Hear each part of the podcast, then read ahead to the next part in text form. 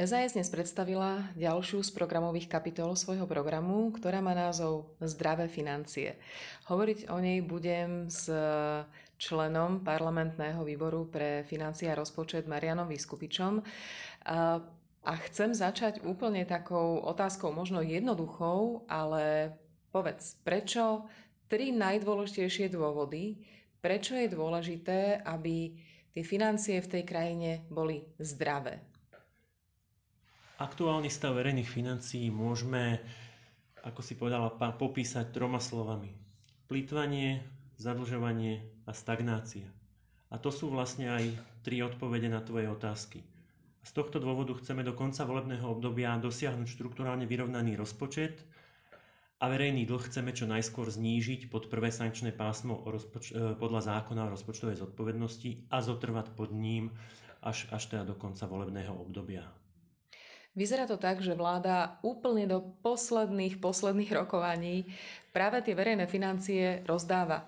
A to už či ide o štadión, alebo o nejaké športové kluby, alebo o rôzne iné také úniky, investičný stimul, ktorý zrazu proste prišiel. Vyzerá to skoro tak, ako keby sa už naozaj nechystala vládnuť a ako keby tej novej vláde, ktorá po nej príde, to chcela stiažiť absolútne čo najviac.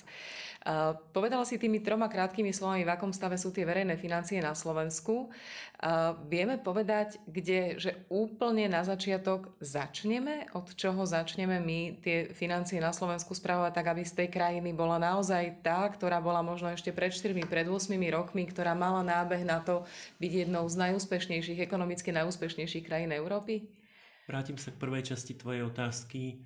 Áno, to, čo predvádza aktuálna vláda, je slušne povedané neslušné.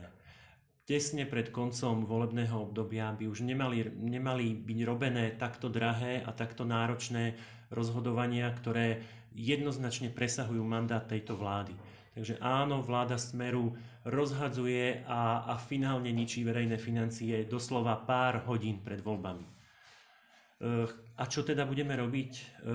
Budeme musieť našu krajinu dostať naspäť na, na trasu vylepšovania podnikateľského prostredia, na trasu zodpovedného hospodárenia a k tomu teda máme, máme v programe veľa, veľa riešení. Také tie najdôležitejšie sú, v žiadnom prípade nebudeme zvyšovať daňové zaťaženie. Je to naša červená čiara, Pričom ale priznávame, alebo teda potvrdzujeme, že na základe analýz a rozumným spôsobom pripúšťame zmenu, zmenu daňového mixu smerom k majetkovým alebo spotrebným či ekologickým daniam, ale zároveň musia iné dane klesnúť, tak aby sa menej zaťažovala aktivita. K tomu ja doplním, že skúsenosti zo zahraničia hovoria, že keď dane nerastú, tak je, sa ich vyberie viac paradoxne, pretože ľudia majú viacej tendenciu ich platiť. Presne toto je, je to, v čo dúfame a čo dosiahneme, čo chceme dosiahnuť našimi opatreniami. Výborne. Čiže to je k tej daňovej časti, že teda tam to veľmi zjednodušíme, zrovnáme, zasa vrátime k systému, ktorý platil. Pokračuj. Takže po, áno, poviem naše konkrétne opatrenia.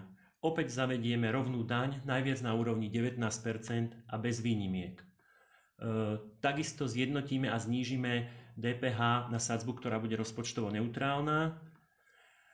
A takisto zrušíme poskytovanie investičných stimulov súkromných firmám, pretože sú nespravodlivé voči tým, čo ich nedostanú. Krivia rovnosť šancí a zároveň sú v slovenských podmienkach podhubím korupcie. Takisto zrušíme rôzne nesystémové dane, ktoré tu postupne strana Smer zavádzala a ktorými vyslovene z znehodnotila podnikateľské prostredie, zrušíme daň z poistenia, zrušíme daň z dividend, znížime daň z motorových i nemotorových vozidel na minimum podľa pravidel EÚ, vrátime výšku registračného poplatku pri prihlasovaní motorového vozidla späť na tú základnú sumu 33 eur a zrušíme bankový odvod. Všetky tieto opatrenia pomôžu, aby sa konkurencieschopnosť Slovenska zvýšila a zároveň budú z týchto opatrení benefitovať občania našej krajiny, na ktorých tieto opatrenia všetky vo finále dopadali.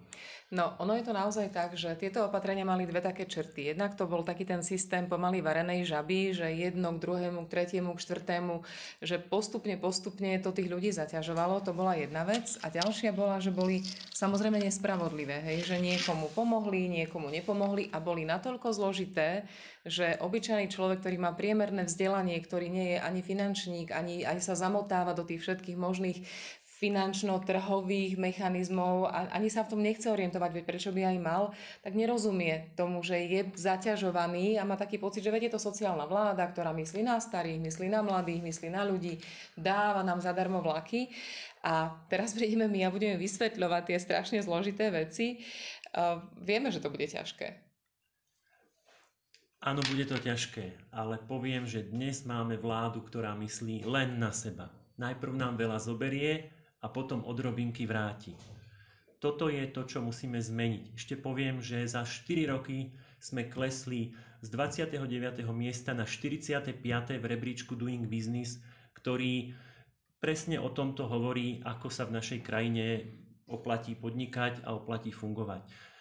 Uh, ja k tomu chcem doplniť to, že my preto myslíme na tých podnikateľov, lebo oni sú v prvom rade mnohí zamestnávateľmi. Oni vytvárajú tie pracovné miesta pre ostatných, oni dávajú prácu, oni ich platia a oni im potom môžu ich odmeňovať za tú správnu prácu. Tak. Presne tak. Urobme systém jednoduchý pre podnikateľov, aby namiesto rôznej administratívy a záťaže sa venovali tomu, čo vedia najlepšie, a to je podnikať, vytvárať hodnoty a spokojný podnikateľ bude mať spokojných zamestnancov, z čoho budú profitovať všetci občania.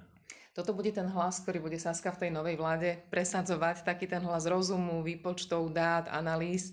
A vlastne sa už aj celkom tešíme, až s tým začneme, potom 29. februári. Súhlasím s tebou, držím palce. Ďakujem veľmi pekne. Ďakujem.